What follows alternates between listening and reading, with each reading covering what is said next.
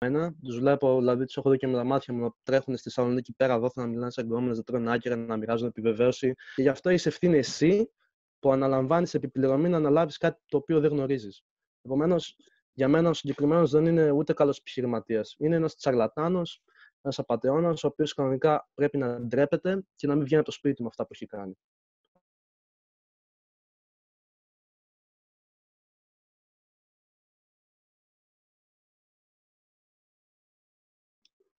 Γεια σε όλους, καλώς ήρθατε σε ένα ακόμα podcast. Είμαι ο Στέλιος και σήμερα έχω μαζί μου τον Τάσο Τζάγκο, τον Μιχάλη Γαψούλιο Γεια σας παιδιά. και τον Θοδωρή Μπάκα. Καλώς ήρθατε, Θοδωρή. Καλησπέρα, γεια σας. Ε, σήμερα, παιδιά, το θέμα της ημέρας θα είναι οι PUA artists, δηλαδή pick-up artists που υπάρχουν στο community και στον κόσμο και ε, τι διαφορές έχουν με το Red Pill. Γενικότερα η συζήτηση θα κινηθεί σε αυτά τα πλαίσια Οπότε, πρώτα απ' όλα έχουμε το special guest της ημέρας, το Θοδωρή. Ε, Θοδωρή, ξέρουμε ότι είχες μια εμπειρία σχετικά με τους pick-up artists, οπότε άμα θέλεις ναι. μπορείς να αρχίσεις και για το θέμα. Ε, ναι, λοιπόν, έχω ασχοληθεί με την κοινότητα των PUA αρκετά, γιατί μόνο αυτήν γνωρίζω. Έτσι μπήκα και εγώ στον χώρο με τις γκόμενες κτλ. Οπότε έχω διαβάσει αρκετά, αρκετές θεωρίες, έχω ζήσει κάποια πράγματα, έχω ακούσει πολλές απόψεις. Mm-hmm. Εγώ θέλω λίγο να εστιάσω πάνω στο ελληνικό PUA, mm-hmm. δηλαδή τους εκπροσώπους, οι οποίοι για μένα είναι δύο στην Ελλάδα, οι γνωστοί τουλάχιστον, οι οποίοι είναι μια μεγάλη εταιρεία ελληνική, ειδική, όπως ισχυρίζεται στο Flair, mm-hmm. και ο Μπαλαδόρος, γνωστός σε όλους ως Μπαλαδόρος. Ε, θέλω να πω αρχικά ότι δεν συμφωνώ ακριβώς μαζί τους σε μεγάλο βαθμό, διότι παρουσιάζουν ε, το game. Game είναι το καμάκι για όσους δεν γνωρίζουν, η ορολογία στο PUA. Το παρουσιάζουν λοιπόν το game σαν να είναι κάτι στάνταρ, δηλαδή έχουν μια ενιαία αντιμετώπιση των γυναικών, σαν να είναι ας πούμε ρομπότ, θα έλεγα. Ε, δεν, δεν μου φαίνεται ότι μπορεί να, μπορούν να κατανοήσουν ότι η ανθρώπινη συμπεριφορά είναι μοναδική και αλλοπρόσαλη και απρόβλεπτη, οπότε έχουν εφεύρει ε, μια αντιμετώπιση των γυναικών ίδια, ενώ δεν θα έπρεπε στην ουσία, γιατί κάθε άνθρωπος είναι διαφορετικός, το αρμόζει διαφορετική μεταχείριση. Παράδειγμα, υπάρχουν ε, γυναίκες οι οποίες είναι εσωστρεφεί, υπάρχουν γυναίκες οι οποίες είναι εξωστρεφείς, υπάρχουν ε, ξεκολάκια, υπάρχουν καλές κοπέλες. Δεν, δεν αρμόζει σε όλους η ίδια διαχείριση. Έτσι. Mm-hmm. Επομένως, αυτό είναι το πρώτο κομμάτι, ε, δηλαδή το πώς ε, ορίζουν την ψυχολογία των γυναικών ε, εκείνοι που κάνουν ένα τεράστιο λάθος γιατί εμφανίζουν μια εικόνα της γυναίκας η οποία δεν ανταποκρίνεται στην πραγματικότητα και έτσι το χάνουμε κατά επέκταση και εμείς οι μαθητές τους, ας πούμε, γιατί δεν ξέρουμε πώς να συμπεριφερθούμε απέναντί τους.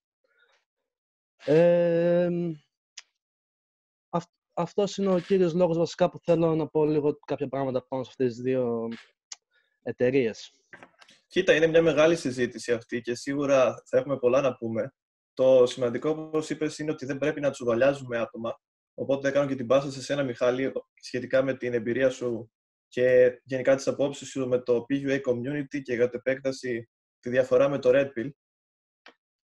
Ε, η διαφορά με το Red Pill, γενικά του... Καταρχήν αυτά τα δύο πράγματα να πούμε ότι είναι τελείως διαφορετικά. Ε, το pick-up artist είναι κάτι το οποίο ε, καταρχήν κάποιος πληρώνει κάποιον για να τον κάνει καλύτερα στο καμάκι. Αυτό και από μόνο του, η φύση αυτή του PUA, σημαίνει ότι είναι, κάτι, είναι σαν επιχείρηση, όπως το είπε και ο Θοδωρής. Άρα έχει σκοπό το κέρδος. Και επειδή αυτή η επιχείρηση έχει πολλούς πελάτες, εντός εισαγωγικών και μαθητές, αλλά κυρίως πελάτες, ε, κοιτάνε να τελειώσουν ε, τη δουλειά τους όσο πιο γρήγορα γίνεται. Δηλαδή, τους δίνουν ένα προετοιμασμένο υλικό. Ε, Έχω ακούσει ότι ας πούμε τους δίνουν 5-10 ατάκες για να πούνε στις κοπέλες και αυτές δουλεύουν. Ενώ δεν πάει έτσι. Καταρχήν η ατάκα ας πούμε στις μέρες μας είναι κάτι τελείως ξεπερασμένο και πιο πολύ γελίος γίνεσαι λέγοντας συγκεκριμένες ατάκες παρά να κερδίζεις την, την εκτίμηση μιας κοπέλας ή να της προκαλές έλξη. Τάσο, πρώτα λόγια.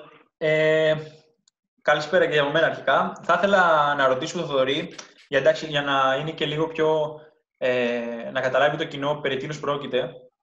να μας πει λίγο ή την, ή τη δική του εμπειρία, για, να, να μας πει πιο πολλές λεπτομέρειες βασικά, σχετικά με το τι κάνουν αυτοί οι PUA και τι, ποιο πρόβλημα προσπαθούν να λύσουν στους άντρες, ε, για όσους δεν ξέρουν ποιοι είναι οι pick-up artists, και πόσο κοστίζει όλο αυτό. Γενικά, τι, τι είναι η φιλοσοφία τους και τι περιλαμβάνει με την τιμή, τι παίρνεις, πόσα δίνεις και τι κάνεις. Να μας πει λίγο ο Θοδωρής. Καλή ερώτηση. Λοιπόν, ε, αρχικά όπως είπα υπάρχουν δύο ε, εκπρόσωποι, μέντορες, ας πούμε πάνω στο το κομμάτι. Είναι μια γνωστή εταιρεία ελληνική ειδικευμένη πάνω στο Fleck. Θα μιλήσω πρώτα για αυτήν. Ε, αρχικά αυτή η εταιρεία έχει δύο προγράμματα. Το Bootcamp, στο οποίο σου δίνουν ένα επικοινωνιακό πλάνο, σου εξηγούν κάποια πράγματα πάνω στην ψυχοσύνθεση της γυναίκας και έπειτα σε βγάζουν έξω στην πραγματική ζωή, ας πούμε, και σε βάζουν να κάνεις κάποιες προσεγγίσεις για να τα δεις με τα μάτια σου. Αυτό το bootcamp κοστίζει 800 ευρώ. Απ' την άλλη, υπάρχει ένα άλλο πρόγραμμα με το οποίο σε αναλαμβάνουν για περισσότερο χρόνο, σου δίνουν κάποιες πληροφορίες παρόμοιες με το bootcamp. Συν ότι σε πάνε έξω για ψώνια, σε βοηθάνε λίγο να φτιάξεις το στυλ σου, ασχολούνται λίγο παραπάνω μαζί σου, ας πούμε. Αλλά πάλι σε βάζουν έξω στον δρόμο για να προσεγγίσεις τις αληθινές γυναίκες. Λοιπόν, ε, αυτές εγώ έχω το bootcamp, ε, αλλά γνωρίζω και άτομα που έχουν κάνει το άλλο πρόγραμμα. Γενικά γνωρίζω πολύ ας πούμε, τι γίνεται μέσα σε αυτό. Ε, πώς έχει τώρα αυτό εδώ πέρα, πώς διδάσκουν αυτοί οι άνθρωποι. Έχουν ένα θεωρητικό κομμάτι το οποίο αναλύει, όπως είπα, την ψυχοσύνθεση της γυναίκας, πώς πρέπει να την αντιμετωπίζουμε, τι κοιτάει αυτή στον άντρα και έπειτα έχουν και το τεχνικό κομμάτι του τι θα πεις, ε, πώς θα βγάλεις ραντεβού, πώς θα τις ρίξεις το κρεβάτι σου κλπ. κλπ. Ε, ως προς το θεωρητικό κομμάτι, αναλύουν περίπου τι κοιτάει μια γυναίκα πάνω σου. Τι λένε πάνω σε αυτό; Λένε, ας πούμε, ότι μια γυναίκα κοιτάει την αξία σου. Μπορεί να κοιτάξει και την εμφάνισή σου, το στυλ σου και όλα αυτά. Τα αναφέρουν λίγο για αυτά, είναι αλήθεια. Ε, ισχύει εν μέρει αυτό που λένε με την αξία, ότι πρέπει να προβάλλεις την αξία σου, αλλά υπάρχουν ε, και άλλα πράγματα τα οποία παίζουν σε αυτό. Δηλαδή, μια γυναίκα δεν κοιτάξεις μόνο την αξία σου. Μπορεί να είσαι, ας πούμε, ένας πολύ ένας άνθρωπος που έχει ασχοληθεί πολύ με την αυτοβελτίωσή του, έξυπνος, μορφωμένος κλπ. Αλλά κάποιοι θα μπορεί να κολλήσουν πάνω σου λόγω της εμφάνισής σου, λόγω των χρημάτων που έχεις, ε, λόγω της φήμης σου. Αυτά δεν τα λένε ακριβώς. Δηλαδή, το κάνουν να φαίνεται ότι οι γυναίκες είναι πολύ δίκαιες και θα κοιτάξουν την αντικειμενική αξία σου σαν άνθρωπο.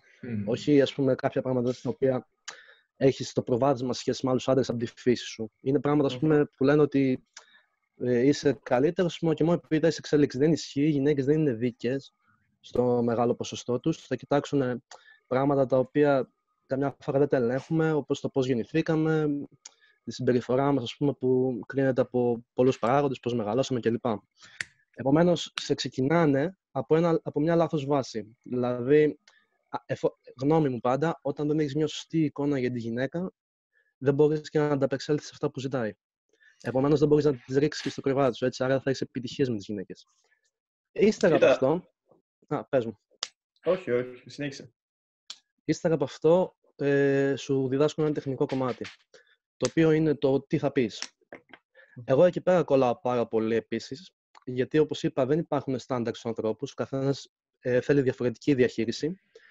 Επομένως, δεν μπορούμε να προβλέπουμε ας πούμε, το τι θα πούμε, τι θα μας απαντήσουν, τι θα απαντήσουμε πάνω σε αυτό που θα απαντήσουμε. Ας πούμε, δεν, είναι, δεν παίζουμε σε ταινία, τα πράγματα δεν είναι στημένα. Αυτό πρόκειται για πραγματική ζωή και η πραγματική ζωή, ειδικά με τις γυναίκες, είναι ένα χάος.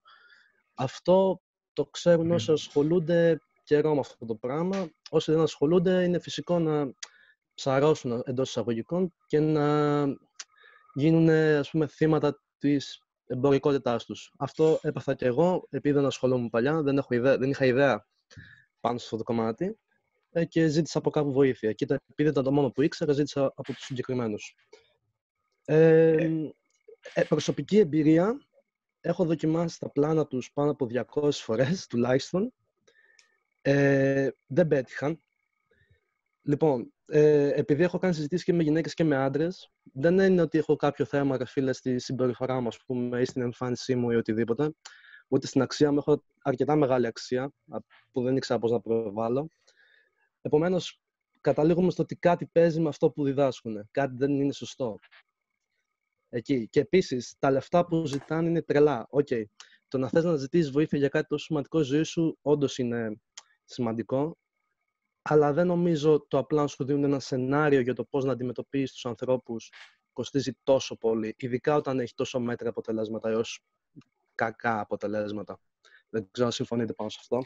Ε, κοίταξε, Θοδωρή, και θα δώσω πάσα και στον Τάσο και στον Μιχάλη για αυτό το ζήτημα, γιατί ξέρω ότι έχουν πάρα πολλά να πούν. Εγώ το πώς βλέπω τους PUA ε, είναι πρώτα απ' όλα και εγώ είμαι καθηγητής και κάνω μάθημα σε παιδιά ε, και ξέρω ακριβώς ότι όταν ο μαθητής δεν πηγαίνει καθόλου καλά και έχει απογοητευτικά αποτελέσματα, δεν μιλάμε να πηγαίνεις για το 20 και να παίρνει 18, μιλάμε να πηγαίνεις για το 15 και να παίρνει 9.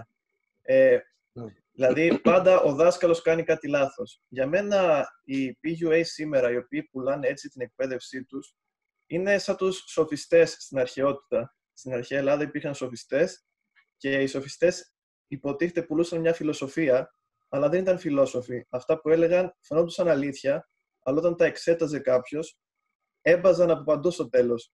Και εμένα αυτό ακριβώς μου, μου φαίνονται σήμερα ότι κάνουν οι PUA. Δηλαδή, προσφέρουν την ψεύτικη γνώση σε άτομα τα οποία χρειάζονται πραγματικά καλές συμβουλές και δίνοντάς τους την εύκολη λύση, νομίζουν ότι έτσι τελείωσε και έτσι κάναν το έργο, έργο τους ως μέντορες. Που η διαδικασία του να είσαι μέντορας δεν είναι απλά πέντε λόγια και τελείωσε.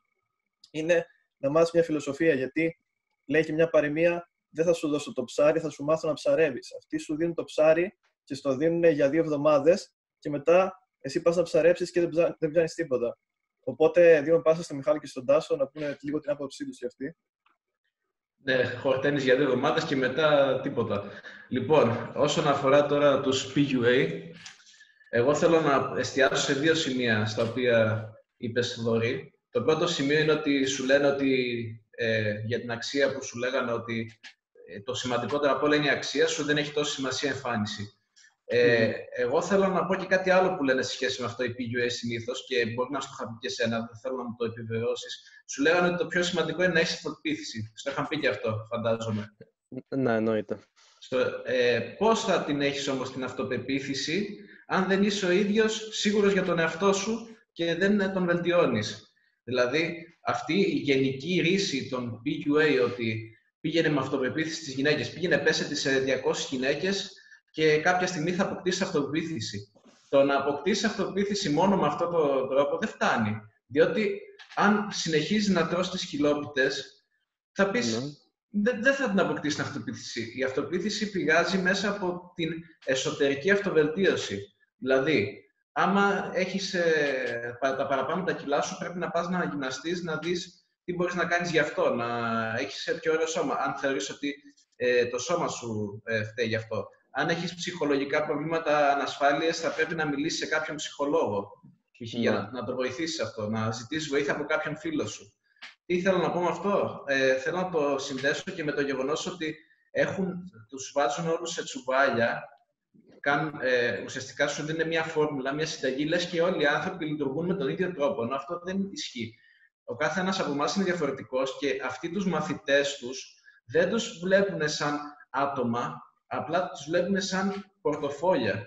Γιατί του τους δίνουν ένα συγκεκριμένο μπούσουλα και δεν κοιτάνε να τον γνωρίσουν τον μαθητή τους. Και έτσι, ενώ ας πούμε θα, θα παρομοιάσω και το ρόλο του σαν το ρόλο του παιδαγωγού, ο PUA ουσιαστικά είναι σαν τον παιδαγωγό, ο οποίος ε, θα προσπαθήσει να σε βοηθήσει στο να φτάσεις στο στόχο σου. Το θέμα είναι ότι είναι σαν αυτό που έλεγε ο Στέλιος. Δεν μπορείς ε, το μαθητή του 20 και το μαθητή του 10 να του κάνεις την ίδια διδασκαλία. Άλλες ανάγκες έχει ο μαθητής του 20, άλλες ανάγκες έχει ο μαθητής του 10.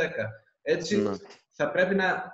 Ο, ο ρόλος του PUA για να μπορέσει να είναι αποτελεσματικός, διότι θεωρώ ότι αυτά, αυτά τα άτομα δεν είναι ότι δεν είναι. ότι τέλος πάντων δεν μπορούν να βοηθήσουν κάποιον, απλά ο τρόπος που το κάνουν είναι λάθος. Εκεί θέλω να καταλήξω. Ο τρόπος που το κάνουν είναι επιφανειακός και επιχειρηματικός. Ε, θα πρέπει να γίνει μια προσέγγιση στυλ ψυχολόγου, να προσπαθήσεις να γνωρίσεις τον μαθητή που έχεις δίπλα σου και να τον βοηθήσεις να, να λύσει ουσιαστικά το πρόβλημά του, όχι να του δίνεις μια έτοιμη συνταγή και να περνάς στον επόμενο. Αυτά έχω να πω σαν πρώτο σχόλιο πάνω σε αυτά. Τάσο. Ε, ναι. Όλα αυτά που είπατε, εντάξει, δένονται full μεταξύ τους εννοείται. Εμένα αυτό που προσωπικά δηλαδή με, με έχει ψηλονευριάσει μαζί τους, με τους μπαλαδόρους που βγαίνουν πλέον όχι απλά ένας, είναι από ό,τι έχω καταλάβει είναι κάτι σαν κλίκα, ναι. κλίκα μεντόρων, κάτι τέτοιο. Είναι αίρεση. Είναι αίρεση, μπράβο.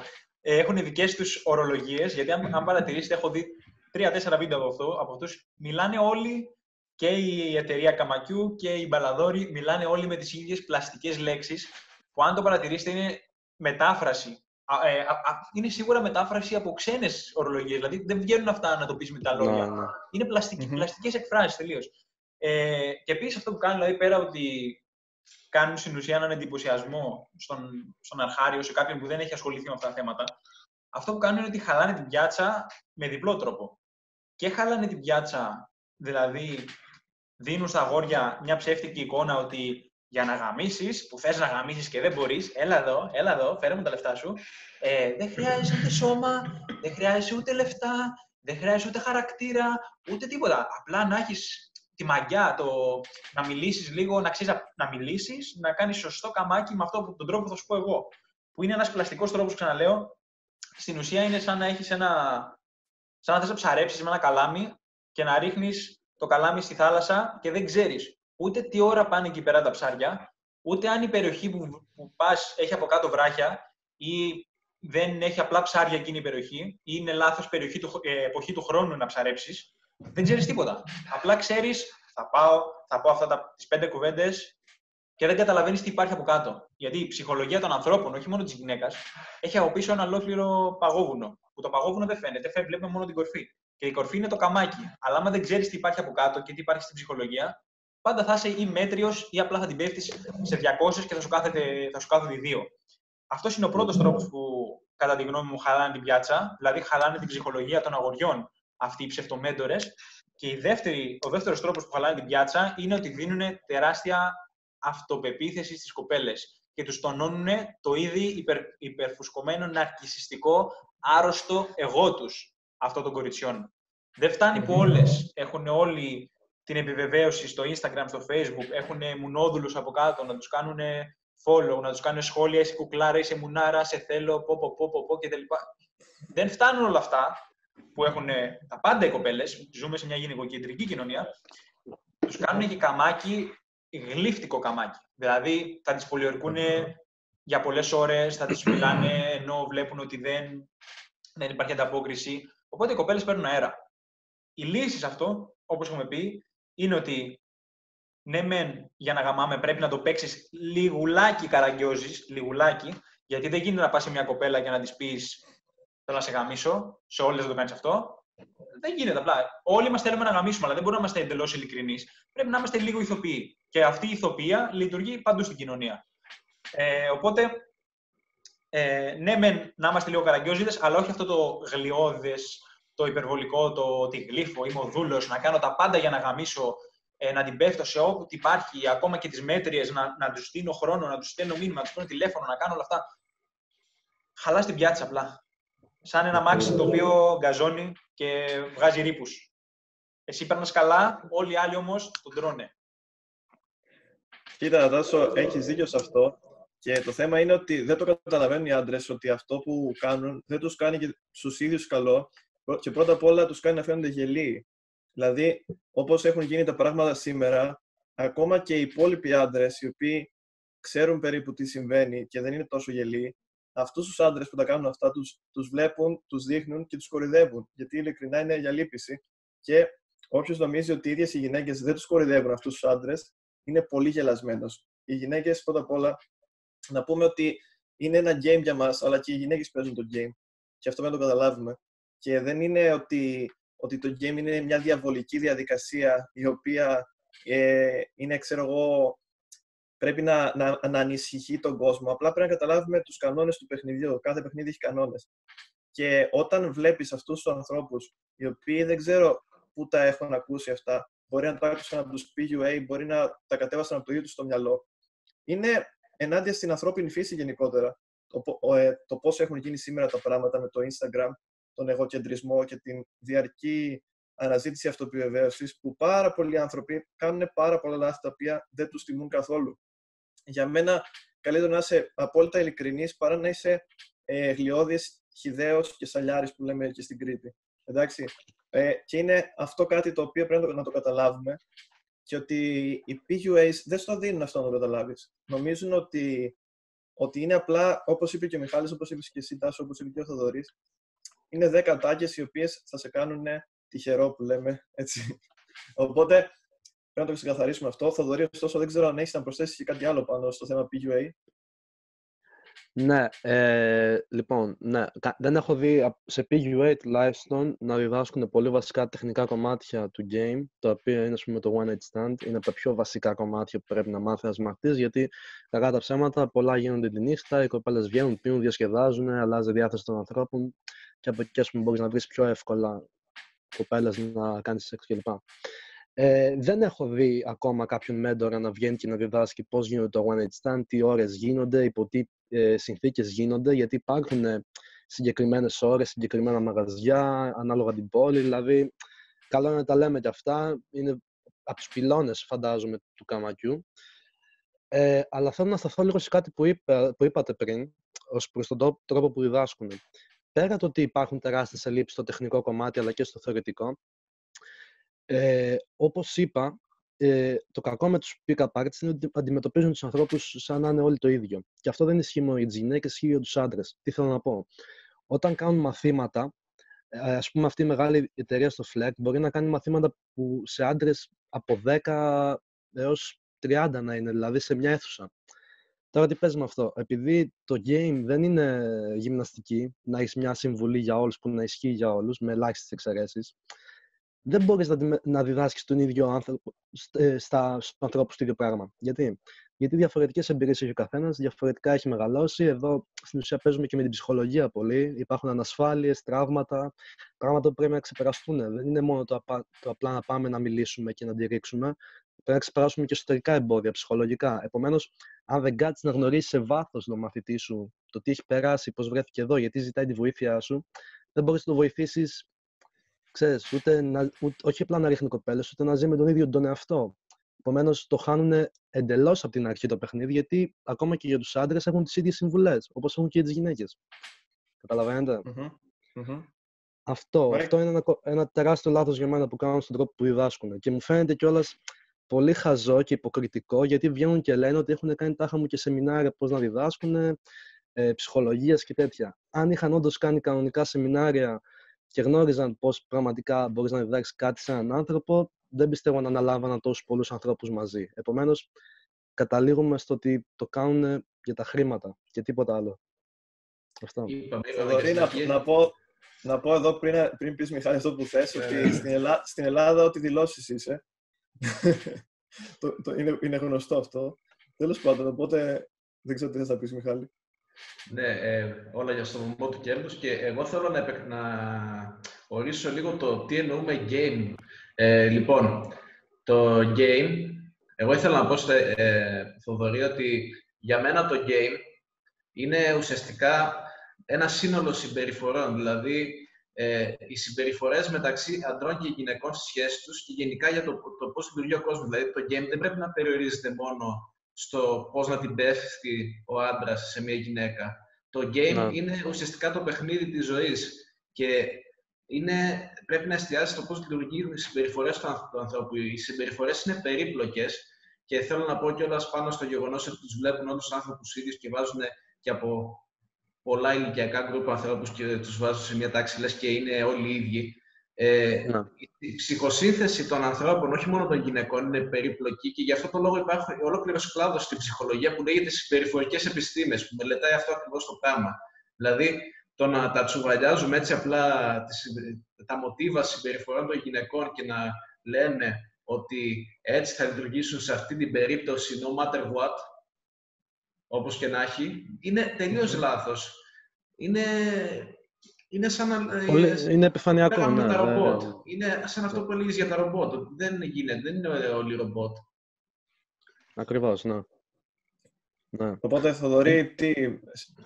πάνω σε αυτό βασικά πιστεύω ότι μπορούν να υποθούν πολλά πράγματα. Οπότε, έχεις το λόγο και εσύ, εννοείται να συνεχίσεις ό,τι άλλο θες να πεις. Ναι, πάνω σε αυτό είναι ότι διδάσκουν, στην ουσία θέλουν να διδάξουν το πώς να ρίξεις γυναίκες που εντάξει, κατά ψέματα ούτε αυτό μπορούν να κάνουν, αλλά ούτε, δεν κάνουν να αναφέρουν καν άντε πες ότι τις έριξες, που είναι και ας πούμε το εύκολο κομμάτι. Ο καθένας μπορεί να ρίξει μια γυναίκα στη ζωή του. Πώς κρατάς ζωή σου, ας πούμε; Γιατί το να πας να μιλήσεις, ο καθένας μπορεί να το κάνει, είναι και λίγο επιφανειακό, δεν, δεν είσαι 100% ειλικρινής. Μετά Μμμ. από τα δύσκολα, ας πούμε, διαχείριση σχέσεων, με φίλους, τι κάνεις, με την κοπέλα σου, πώς περνάει το χρόνο, το ένα το άλλο. Εκεί είναι το δύσκολο. Και εκεί είναι το δύσκολο για να είσαι και ειλικρινής, να βγαίνουν ανασφάλειες, ξέρεις, δεν είναι τόσο απλό. Επομένως, αυτό που κάνουν, που το κάνουν και με αποτυχία, είναι και το εύκολο κομμάτι του game. Δηλαδή, βλέπουμε ότι ούτε αυτό μπορούν να κάνουν. Δεν, δεν αξίζουν τα χρήματα και την προσοχή που έχουν, πιστεύω. Αυτό. Τάσο. Ε, εντάξει, έχει καλυφθεί νομίζω το κομμάτι αυτό που λέτε για τους pick-up artist. Εμένα αυτό που, με, που φαίνεται και από αυτό που μας είπε ο Θοδωρής για τη δική του εμπειρία και για άλλα πράγματα που έχω ακούσει από άλλα άτομα που έχουν αγοράσει το πακέτο τους που είναι 800 ευρώ στην Ελλάδα του 2015 μέχρι 2020, δεν ξέρω πόσα χρόνια το κάνουν αυτό το πράγμα. Γιατί έχω ακούσει και για άλλα ποσά αρχικά, έχω ακούσει και για 1,5 χιλιάρικο και 2 χιλιάρικα. Ε, πέρα το ότι όλο αυτό που διδάσκουν. Κοίταξε, άμα το κάνανε αυτό το πράγμα πιο, πο- πιο πολλοί κόσμος, στην ουσία για λίγους που κάνουν καμάκι καταστρέφεις τους πολλούς. Αυτό που είπαμε και πριν. Δεν είναι Μμμ. βιώσιμο κοινωνικά αυτό το πράγμα. Το να πηγαίνεις να διδάσκεις σε 50-100 χίλιους άντρες Έλληνες, να τους διδάσκεις ότι θα πεις αυτά, θα την κάνεις λίγο να νιώσει καλά αυτή και θα γαμίσεις. Ή θα φασώσει, θα πάρει ένα τηλέφωνο. Ο- Όλο αυτό, ε, τι κάνεις, χαλάς την πιάτσα. Δηλαδή, δίνεις αυτοπεποίθηση ε, και χαλά, καταστρέφεις όλους τους υπόλοιπους. Δεν μπορείς συνέχεια να έχεις μια αντίληψη ότι, είναι, γυ- ότι είσαι γυναικο- γυναικοκεντρικός. Δηλαδή δεν πάμε εμείς να ρίξουμε κάποιο φρούριο.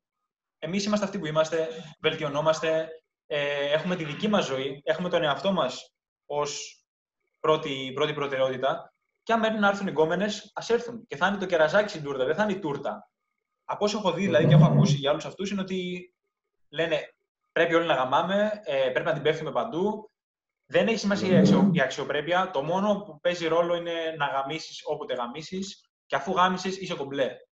Ποιος ο λόγο δηλαδή να κάτσεις να γαμίσει ένας ένας νεαρός, ένας φοιτητής και να έχει δώσει πολλά λεφτά για να γαμίσει, να έχει κεράσει ή να έχει φάει πολύ χρόνο στο chat, στο τηλέφωνο, σε χαζά ραντεβού. Δηλαδή, περίμενε. Το να είμαι εγώ 22 χρονών και 20 χρονών και να βγω 10, 10 ραντεβού των τριών ωρών και να έχω δώσει και ένα πενιντάρικο για να γαμίσω μια κοπέλα που στην, τελικά, στην τελική δεν με τρελαίνει και φανησιακά. Και δεν είναι μια κοπέλα που με, Μμμ. μ' αρέσει ο χρόνος μαζί της. Τι έχεις κάνει, έχεις χάσει 50 ώρες από τη ζωή σου, έχεις χάσει 50% ευρώ και έχεις κάνει ένα, ένα σεξ. Ε, δύο, πέ- πέντε φορές σεξ, μέτριο σεξ. Δεν βρίσκω κάποια αξία σε αυτό πραγματικά. Δηλαδή, αντί να κοιτάμε να είμαστε εμείς καλύτεροι, ε, να, έχουμε, να αφοσιωνόμαστε στο να έχουμε μια ευτυχισμένη ζωή, να έχουμε στη ζωή μας ενδιαφέροντα, να έχουμε ασχολίες, να έχουμε πάθη. Είτε είναι αυτό αθλήματα, είτε είναι να γίνουμε καλοί στη δουλειά μας, είτε να έχουμε δύο δουλειές που μας αρέσουν. Να βελτιωνόμαστε γενικά, για να γινόμαστε πιο έξυπνοι, πιο δυνατοί, πιο υγιείς. Αντί να κοιτάμε σε αυ- αυτό και όσε ακολουθήσουν, οι, οι μέντορες τι λένε, δεν παίζουν όλα αυτά, σου λέει. Δεν παίζει ρόλο ούτε το σώμα σου, τίποτα. Μόνο να γαμίσεις παίζει ρόλο. Και ας φας 100 ώρες, και ας φας λεφτά. Το οποίο είναι ξεφτιλίκι. Είπαμε, το να είσαι λί- λίγο ηθοποιός είναι λογικό γιατί στη ζωή όλοι είμαστε λίγο ηθοποιοί. Δεν μπορούμε να είμαστε 100% ειλικρινείς με άτομα τα οποία δεν τα γνωρίζουμε. Με τον εργοδότη μας, με, τη, Μμμ. με κάποιον στον δρόμο, με κάποιον με οποιοδήποτε, με ένα- μια συμφοιτήτρια. Δεν μπορείς να είσαι ειλικρινής.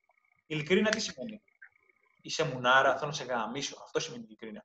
Απλά το, το κρύβουμε όλο αυτό γιατί μας λέει η κοινωνία ότι είναι λάθος. Θέλει ισορροπία, παιδιά, αυτό. Αυτό από μένα. Ωστόσο, Τάσο, συμφωνώ και είναι και αυτό που είχα πει σε ένα από τα βίντεο, ε, ότι πρέπει ο καθένας να ξέρει το ρόλο του και να, να ξέρει το ρόλο που η κοινωνία περιμένει να διατελέσει κάποιου. Όπως είπαμε και όπως ξέρουν και πολλοί οι οποίοι έχουν υπάρξει σε δύσκολες δουλειές και σε οποιαδήποτε δουλειά, έχεις κάτι να κάνεις. Πρέπει να δείξεις ένα συγκεκριμένο πρόσωπο. Και ειδικά εγώ έχω δουλέψει και σε ξενοδοχείο και ξέρω ακριβώς τι σημαίνει να προσποιείσαι. Δηλαδή, όσοι δουλεύουν σε ξενοδοχείο, ξέρουν ότι πρέπει να έχουν ένα πρόσωπο για να τους δύο πελάτε να χαρεί να έχει αυτή την εμπειρία. Υπάρχει γενικότερα ε, η διαδικασία των ρόλων και τους ρόλους αυτούς ε, η κοινωνία και ο καθένας πρέπει να τους υποστηρίζει και πρώτα απ' όλα πρέπει να υποστηρίζεις και εσύ τον ίδιο σου τον εαυτό και τη βάση του εαυτού σου. Ε, ο- οπότε, όταν πας και κάνεις καμάκι σε μια γυναίκα, όπως είπε και ο Τάσος, όπως, όπως και οι περισσότεροι οι οποίοι έχουμε επαφή με το Red Pill, γνωρίζουμε, δεν μπορείς να δείξεις εξ αρχής τον εαυτό σου. Και αυτό είναι κάτι το οποίο οι PUA όχι απλά το παίρνουν, αλλά το, το εκτινάσουν. Δηλαδή, οι PUA σου λένε, ξέρεις κάτι, δεν χρειάζεται να είσαι αυτό.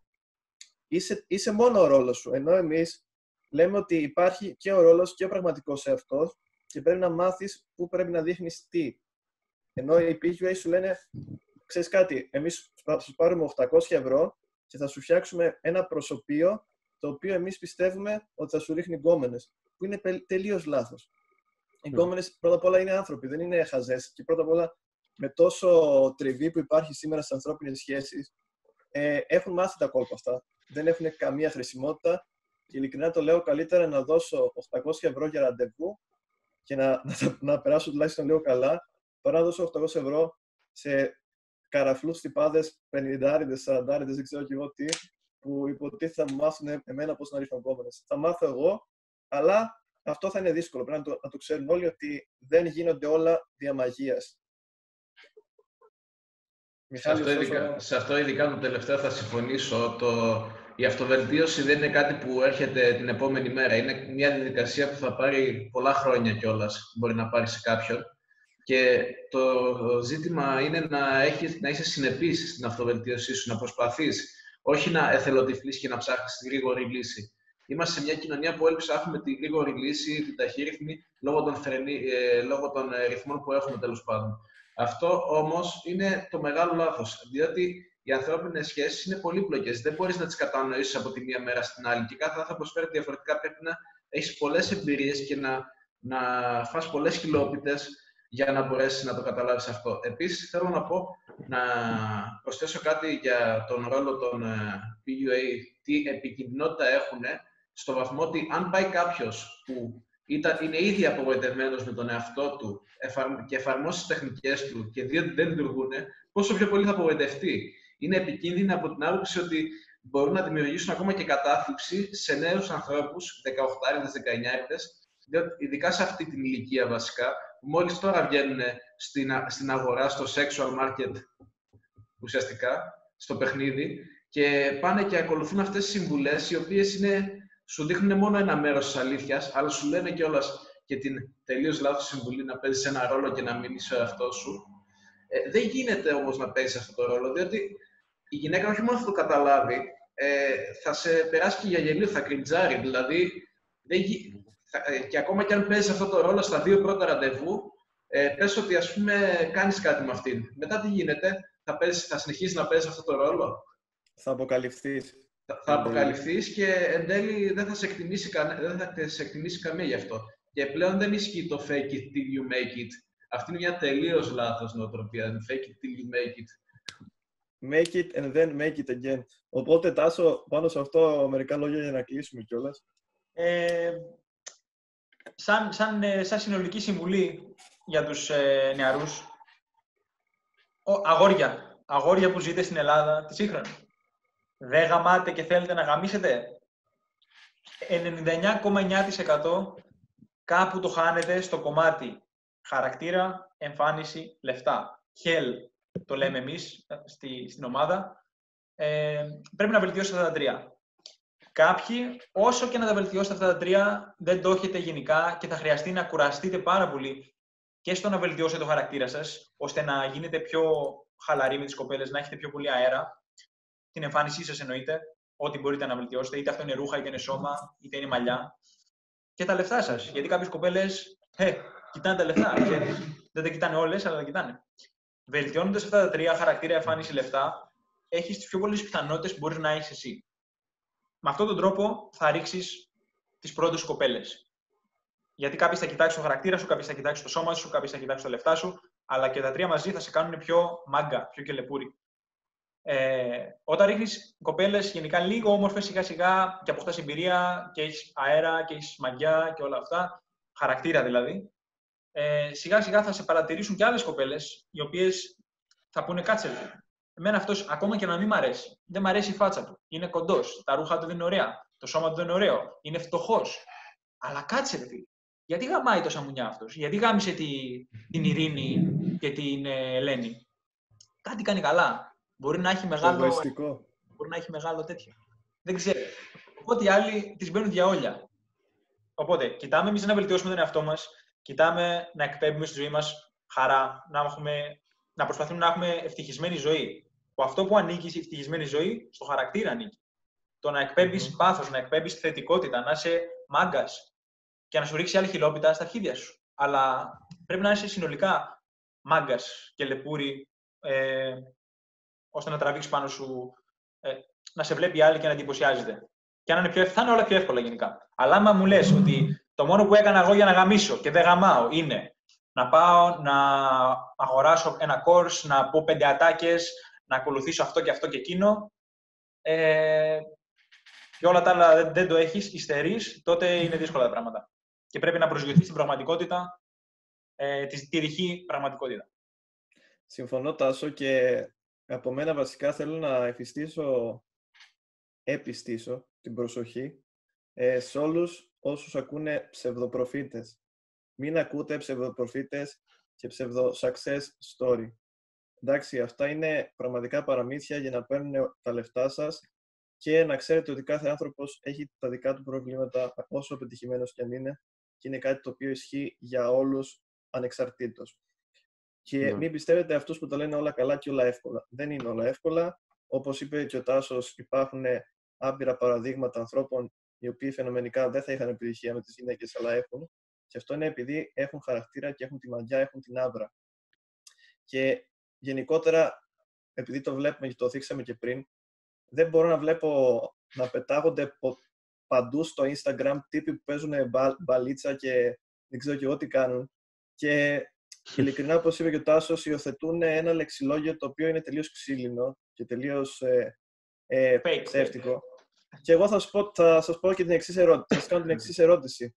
Άμα μπορούσαν οι PUA, το κοινό τους, να το βοηθήσουν όντως και εσένα Θοδωρή και όλους, γιατί έρχεστε στο Red Pill; Γιατί ψάχνεις ακόμα; Όταν, όταν φτάνεις σε ένα καλό αποτέλεσμα, υποτίθεται θες να, να, το, να μείνεις εκεί και αυτό δουλεύει.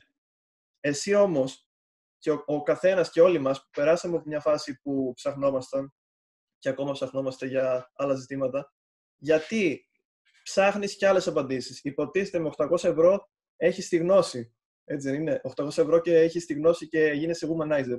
Δεν πάει έτσι. Οπότε ναι. αυτό από μένα. Δεν ξέρω ο Θοδωρής ή ο Μιχάλης. Ο Θοδωρής, παιδιά, συγγνώμη, θέλ, θέλει να δικάσει. Δεν δίκασε αρκετά σήμερα. Αλλά τον βλέπω. Ναι, ανέφερα μόνο τη μεγάλη εταιρεία στο καμάκι. Υπάρχει ένα ακόμα γι' αυτό. Θοδωρή, ε, ό,τι, ε. ό,τι φωτιά θες να βγάλεις, βγάλει την γιατί το, λοιπόν. το, το, επεισόδιο αυτό θα γίνει δικαστήριο στου PUA.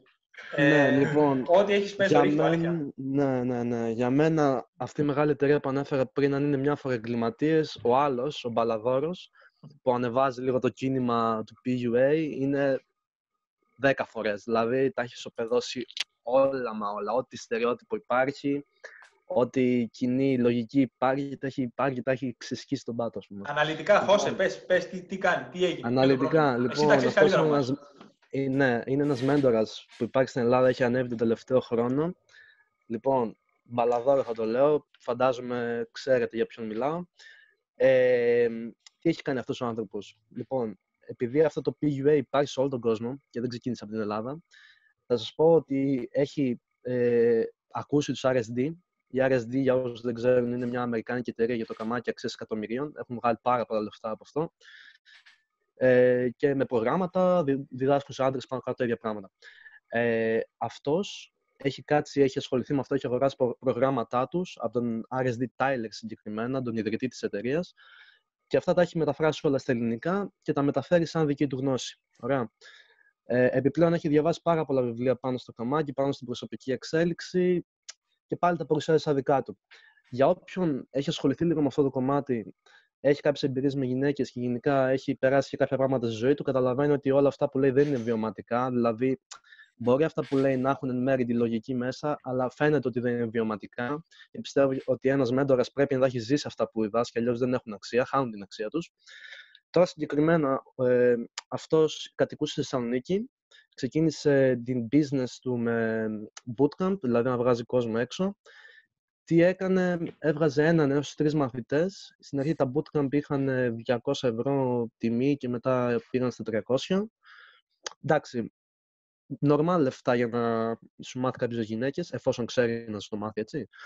Ε, τι έκανε, τους έβγαζε έξω, τους έστελνε να μιλάνε σε 50-100 γυναίκες, δεν ξέρω κι εγώ πόσες, και καλά για να συνηθίσουν λίγο να μιλάνε. Και μετά τους διόρθωνε, ας πούμε, τη φωνή, το στάση του σώματος και τέλος πάντων παπάρια μπλε. Ε, εγώ τον είχα δει με τα μάτια μου έξω ενώ δίδασκε ε, τον Μάιο του 2019, Ιούνιο. Τον είχα δει από το μεσημέρι μέχρι το βράδυ που είχε πάρει ένα μαθητή, με ένα μαθητή του, έναν χοντρούλ, ξέρω εγώ, τον έστειλε από εδώ, τον έστειλε από εκεί. Το παιδί είχε φάει άκυρα. Μέχρι τις 5 η ώρα έπρεπε να δείτε απλά τη φρίκη στο πρόσωπό του από αυτά που είχε δει. Δηλαδή δεν ξέρω πόσα άκυρα μπορεί να έχει φάει. Το, τον πέταξε στην κόλαση. Ναι, ναι, ναι, ξεκάθαρα. Και στο τέλος σηκώθηκε, έφυγε. Ο, ο Μπαλαδόρος έμεινε και συνέχισε να παίζει μόνος του. Πήρε τα λεφτά του, μια χαρά, κύριο. ε, ναι. το έκανε, το έκανε. Δόξα τω Θεώ, έφυγε από την Ελλάδα για μεταπτυχιακό στην Ολλανδία. Βέβαια, συνέχισε με το mentoring, το οποίο είναι ακόμα χειρότερο, γιατί δεν το βλέπεις καν μπροστά σου.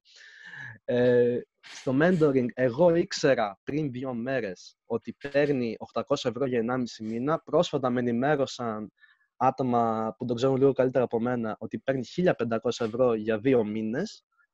Ε, εντάξει, προφανώς είναι ακραία τα ποσά, έτσι. Ε, και τι κάνει. Έχει, αυτός, ας πούμε, χωρίζει το πόσο σου διδάξει το game σε εβδομάδες. Ας πούμε, ένα εβδομάδα σου στέλνει ένα βίντεο το οποίο εξηγεί κάποιο κομμάτι του game. Στην ουσία αυτό πληρώνεις στα βίντεο του. Ε, στο πρώτο βίντεο σου εξηγεί λίγο πώς να φύγει ο φόβος σου, να σε παρατηρεί να βγεις έξω να μιλήσεις. Στο δεύτερο βίντεο σου εξηγεί λίγο, δεν ξέρω, το texting. Στο τρίτο, πώς να φορτώνεις, τέτοια πράγματα όχι ότι αυτά που λέει μέσα στα βίντεο έχουν πραγματική αξία γιατί δεν δουλεύουν. Αποδεδειγμένα δεν έχω δει μαθητή του να μου λέει φίλε πήγα με αυτήν, πήγα με την άλλη, έκανα το ένα, έκανα το άλλο. Όλοι μου λένε το ίδιο, φίλε δεν γαμάω. Ε, οπότε στην ουσία αυτό είναι που πληρώνεις. Μέσα στο mentoring σου δείχνει κάποια βιντεάκια του ίδιου που προσεγγίζει έξω. Αυτά λέγονται field, ε, infield, infield videos. Στο πεδίο. Ε, ναι, η αλήθεια είναι ότι έχω δει μερικά από αυτά, ενώ δεν θα έπρεπε κανονικά. Και ε, δεν ξέρω, εγώ φανταζόμουν ότι ένας μέντορας που είναι υποτίθεται τόσο καλός σε αυτό το πράγμα δείχνει τον εαυτό του να παίζει. Στην ουσία τι θα δείχνει, να πηγαίνει σε ένα κλαμπ, να πιάνει κουβέντα σε μία, να την παίρνει και να την πάει σπίτι του. Αυτό, αυτό είναι πούμε, το ανώτερο επίπεδο για έναν που χώνεται γρήγορα και κάνει πράγματα. Αυτός πάλι στο βίντεο που είδα εγώ πήγε, σταμάτησε δύο γκόμενε έξω από το τραπ, ένα μαγαζί στη Θεσσαλονίκη. Της μιλούσε για 5-6 λεπτά, του έλεγε κάτι καραγκιοζηλίκια, ήταν ντυμένος σαν λέτσος. Οι γκόμενες τον είχαν πάρει, τι να σου πω, τον κορέδευαν από πάνω σου κάτω, δεν, δεν παίζει να κατάλαβε Χριστό. Και στο τέλος κατέληξε να ανταλλάζει ένα Instagram που φαντάζομαι δεν το δέχτηκε καν οι άλλοι.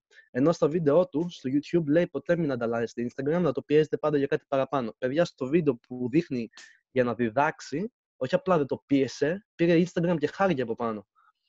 Οπότε καταλαβαίνω από εκεί κάτι, κάτι βρωμάει. Οπότε, τι γίνεται, στην ουσία σου δείχνει βίντεο του εαυτού του το πώς αποτυχάνει. Σου πουλάει το πώς αποτυχάνει και εσύ τα αγοράζεις. Mm. Τι να πω, νέο επίπεδο marketing, συγχαρητήρια. Δεν, δεν έχω δει κάποιον να πουλάει το πώς αποτυχάνει και ο άλλος να το αγοράζει και να χαίρεται. Anyway, ε, Τώρα, ε, ως προς τους μαθητές του, έχω ακούσει ότι στην ουσία τους, τους βοήθησε μόνο στο κομμάτι το πάνε μίλα. Δηλαδή, τους πιέζει, βγες έξω, από εκεί και πέρα είναι σαν χαμένοι, να έχουν και λίγο ψυχολογικά, να είναι λίγο περίεργες περιπτώσεις. Ε, τους έχω δει να τους παίρνουν χαμπάρι πορτιέριδες από μεγάλα μαγαζιά στη Θεσσαλονίκη γνωστά για να μην τους αφήνουν να μπαίνουν μέσα γιατί ξέρουν τι κάνουν. Γιατί μπαίνουν, δεν αφήνουν πουθενά τα μπουφάνα τους παιδιά, απλά ούτε αγοράζουν ποτά. Απλά μπαίνουν και μιλάνε σε ό,τι θηλυκό υπάρχει και παίρνουν τον πούλο. Συγκεκριμένα ένα πράγμα που είχα δει με τα μάτια μου και με φρίκαρε είναι η αλήθεια. Ήμουν ένα βράδυ στο Τρουά, είναι γνωστό ελληνικό μαγαζί στη Θεσσαλονίκη Club. Ε, ήμουν εγώ μόνος μου αραχτός σε μια σαν σκαμπό και μπαίνουν μέσα περίπου 4 με 5 players, έτσι τους λέω, χωρίς να έχουν βγάλει μπουφάν, χωρίς τίποτα, απλά παίρνουν τις παρέες μία-μία και τους βλέπω να πηγαίνουν γύρω-γύρω σαν τις μέλισσες.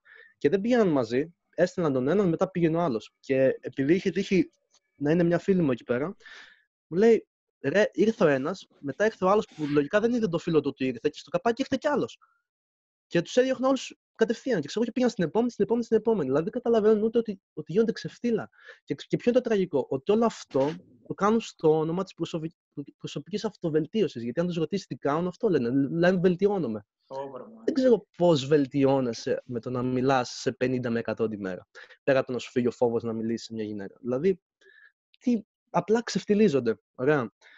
Και πέρα από αυτό, είχα δει ότι σε ένα βίντεο αυτού του Μπαλαδόρου που είχε ανεβάσει, ξέρω εγώ, ότι δεν παίζει σωστή μπαλίτσα αν δεν σου απαγορεύσουν την είσοδο σε μαγαζιά.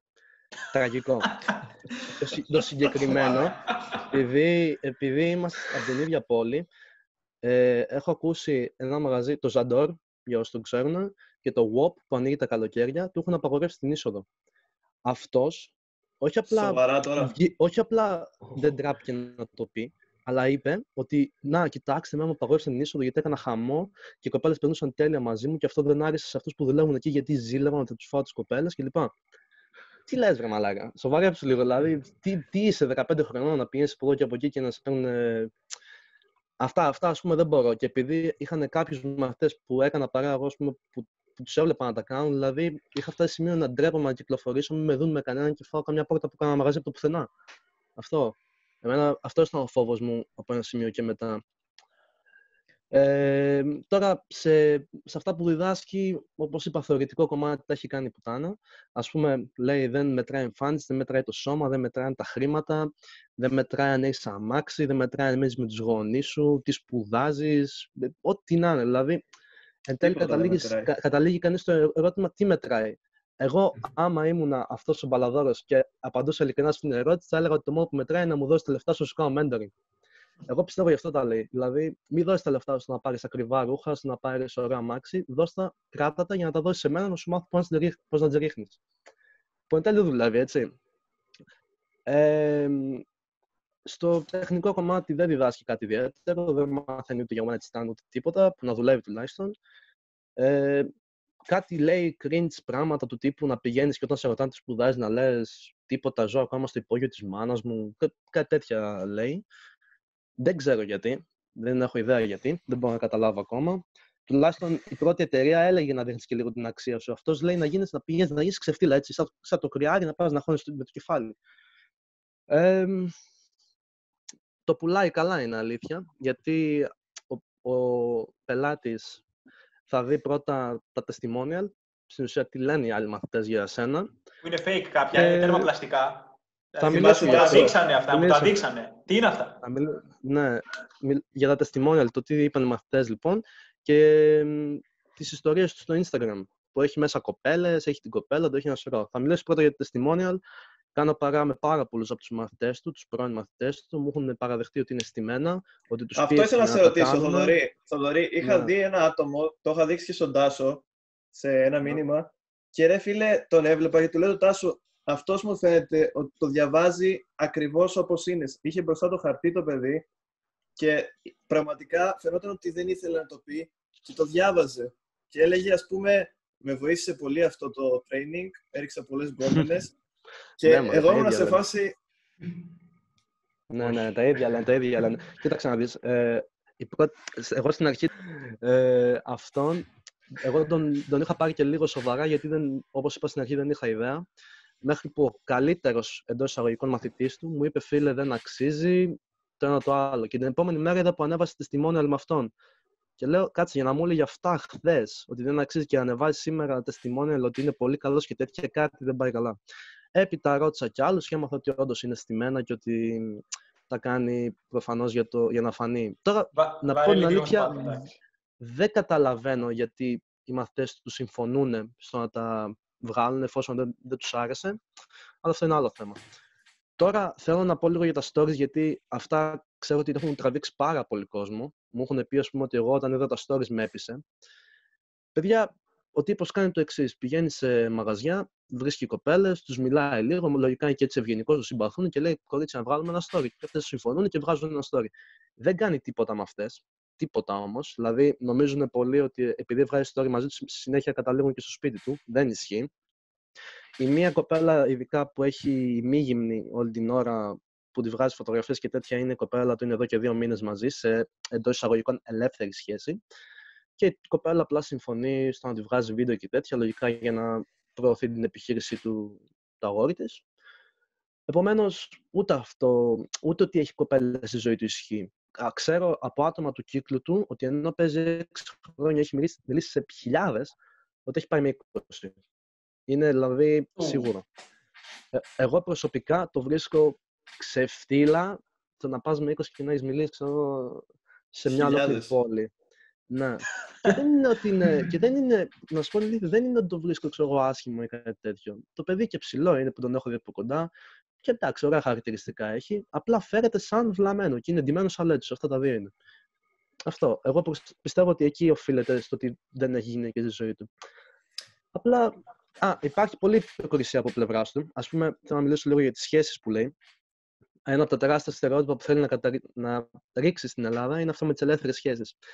Παιδιά, εγώ δεν έχω γνωρίσει πολλές κοπέλες που να συμφωνούν, Ελληνίδες τουλάχιστον, στο να έχει ελεύθερη σχέση, να, να πηγαίνεις με άλλες και να, είναι, να, να το ξέρει άλλη αυτό. Αυτό, mm-hmm. ωστόσο, το προωθεί σαν να είναι κάτι φυσιολογικό και ότι η κοπέλα μου το ξέρει και όλα καλά. Το διάβασες στα, στα Αμερικάνικα λογικά, που οι ξένες το κάνουν αυτό πάρα πολύ. Ναι, ναι, ναι. ναι. Έξω παίζει πάρα πολύ αυτό. Ό,τι λέει είναι από έξω. Δεν είναι... Προφανώς και δεν ισχύει με τα ελληνικά δεδομένα. Το ξέρουμε γιατί νομίζω ασχολούμαστε όλοι λίγο πάνω κάτω με αυτό. Ε, ενώ λέει ότι έχει ελεύθερη σχέση και είναι cool όλα αυτά και η κοπέλα του, έχω μαρτυρίες από άτομα του κύκλου του ότι σε μαθητές του, μαθητές του τους είχε στείλει φωτογραφία την κοπέλα του ώστε άμα τη δουν να μην την πέσουν. Καταλαβαίνετε. δηλαδή φοβότανε ακόμα και τους ίδιους μαθητές του υπήρχε σκηνή στην οποία η κοπέλα του του έλεγε για έναν άλλον άντρα τον οποίο γνώρισε και είχε πεθάνει, πώς το πω, έβλεπε στο πρόσωπο τη ζήλια, το φθόνο. Αλλά όλα αυτά τα, τα, τα κατάπινε γιατί για δικούς του λόγους, ξέρω εγώ. Ε, έχει, στείλει, έχει στείλει την πρώην κοπέλα του σε ψυχολόγο, επειδή, επειδή της είχε τάξει να χαίρετα και αγάπη και μετά το γύρισε στην ελεύθερη σχέση και η κοπέλα τρελάθηκε. Ε, τι άλλο; Εντάξει, καλό δικαστήριο νομίζω. έχει, το έχει πιάσει από παντού. Ναι, θέλω λίγο να πιάσω και κάτι τελευταίο και πιστεύω είναι το πιο σημαντικό, γιατί από εκεί ξεκινάει το πρόβλημα για μένα. Ε, είναι αυτό που ισχυρίζονται οι pick-up artists, ότι το pick-up, ξέρω είναι μια τέχνη που αν τη χρησιμοποιήσει σωστά μπορείς να ρίξεις την οποιαδήποτε. Για μένα δεν ισχύει, γιατί παίζει πολύ ρόλο η διαθεσιμότητα της κοπέλα. Μπορεί να μην της αρέσει φανησιακά, ο χαρακτήρας σου και ένα σωρό ακόμα. Ωστόσο, επειδή αυτοί έχουν ευθύνη, ξέρω εγώ, να αναλαμβάνουν έναν άνθρωπο να του διδάξουν πώς να ρίξει κοπέλες. Όταν λες σε κάποιον άνθρωπο ότι, ό, ότι όταν μια προσέγγιση δεν πάει καλά, τότε αυτόματα ρίχνει το φταίξιμο πάνω του και προσπαθεί να δει που είναι λάθος. Υπάρχουν άπειρες περιπτώσεις στις οποίες δεν είμαστε εμείς λάθος, δεν κάναμε κάτι κακό, ούτε προσβάλαμε κανέναν, απλά πήγαμε την πέσαμε και δεν βγήκε πουθενά. Ωστόσο, όταν τους βάζεις να κάνουν 50 με 100 προσεγγίσεις τη μέρα και καλά για να μάθουν πώς λειτουργεί η γυναικεία συμπεριφορά, δεν, δεν, δεν βγαίνει πουθενά καμία προσέγγιση και το ρίχνεις και πάνω σου, θα καταλήξεις στο φρενοκομείο.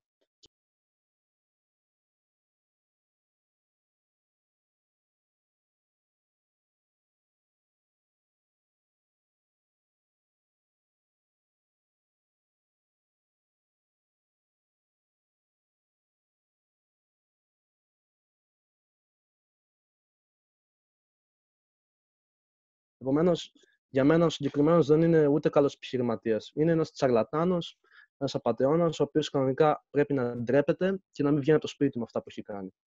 Οπότε σε καμία περίπτωση δεν θα δεχτώ μια άποψη που λέει φταίει αυτός που το, που το αγόρασε. Δεν φταίει. Όταν ζεις στην άρνεια και του παρουσιάζεις μια φιλοσοφία σε γερές βάσεις, φταίεις εσύ που εκμεταλλεύεις την άρνειά του. Αυτό είναι όλο. Και την δεν, ξέρεις, δεν, δεν ξέρει ο νεαρός. Μιλάς σίγουρα από εμπειρία Θοδωρή. Α, και... Από εμπειρία δικιά μου και πάρα πολλών ατόμων τα οποία έπεσαν θύμα του marketing.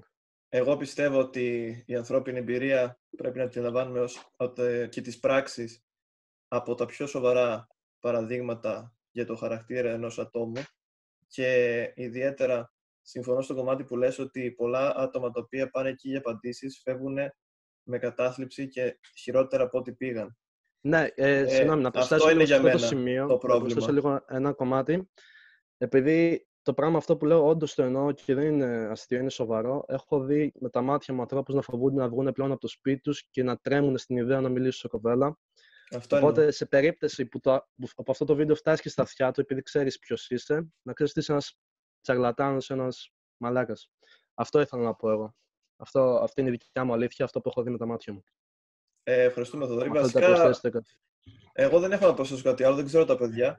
Εγώ μόνο ένα πράγμα θέλω να προσθέσω, ότι είναι και η ηθική αυτούργη για την κατάθλιψη και που προκαλούν στους υπόλοιπους. Και δεν, ειδικά αυτός ο τελευταίος που ανέφερες δεν υπολογίζει καν τις κοινωνικές συνέπειες Μμμ. πάνω ναι. στο, στο άτομο. Αυτά στο σημερινό podcast. Σας ευχαριστώ πρώτα απ' όλα όλους Εμείς ευχαριστούμε. Εγώ ευχαριστώ. Ευχαριστούμε, Στέλιο. Και ελπίζουμε να προβληματίσαμε κόσμο. Αυτός είναι ο στόχος ούτως ή άλλως σε κάθε επεισόδιο. Ε, ευχαριστούμε που μας παρακολουθήσατε και να είστε όλοι καλά μέχρι την επόμενη φορά. Καλή συνέχεια. Γεια σας. Γεια, παιδιά.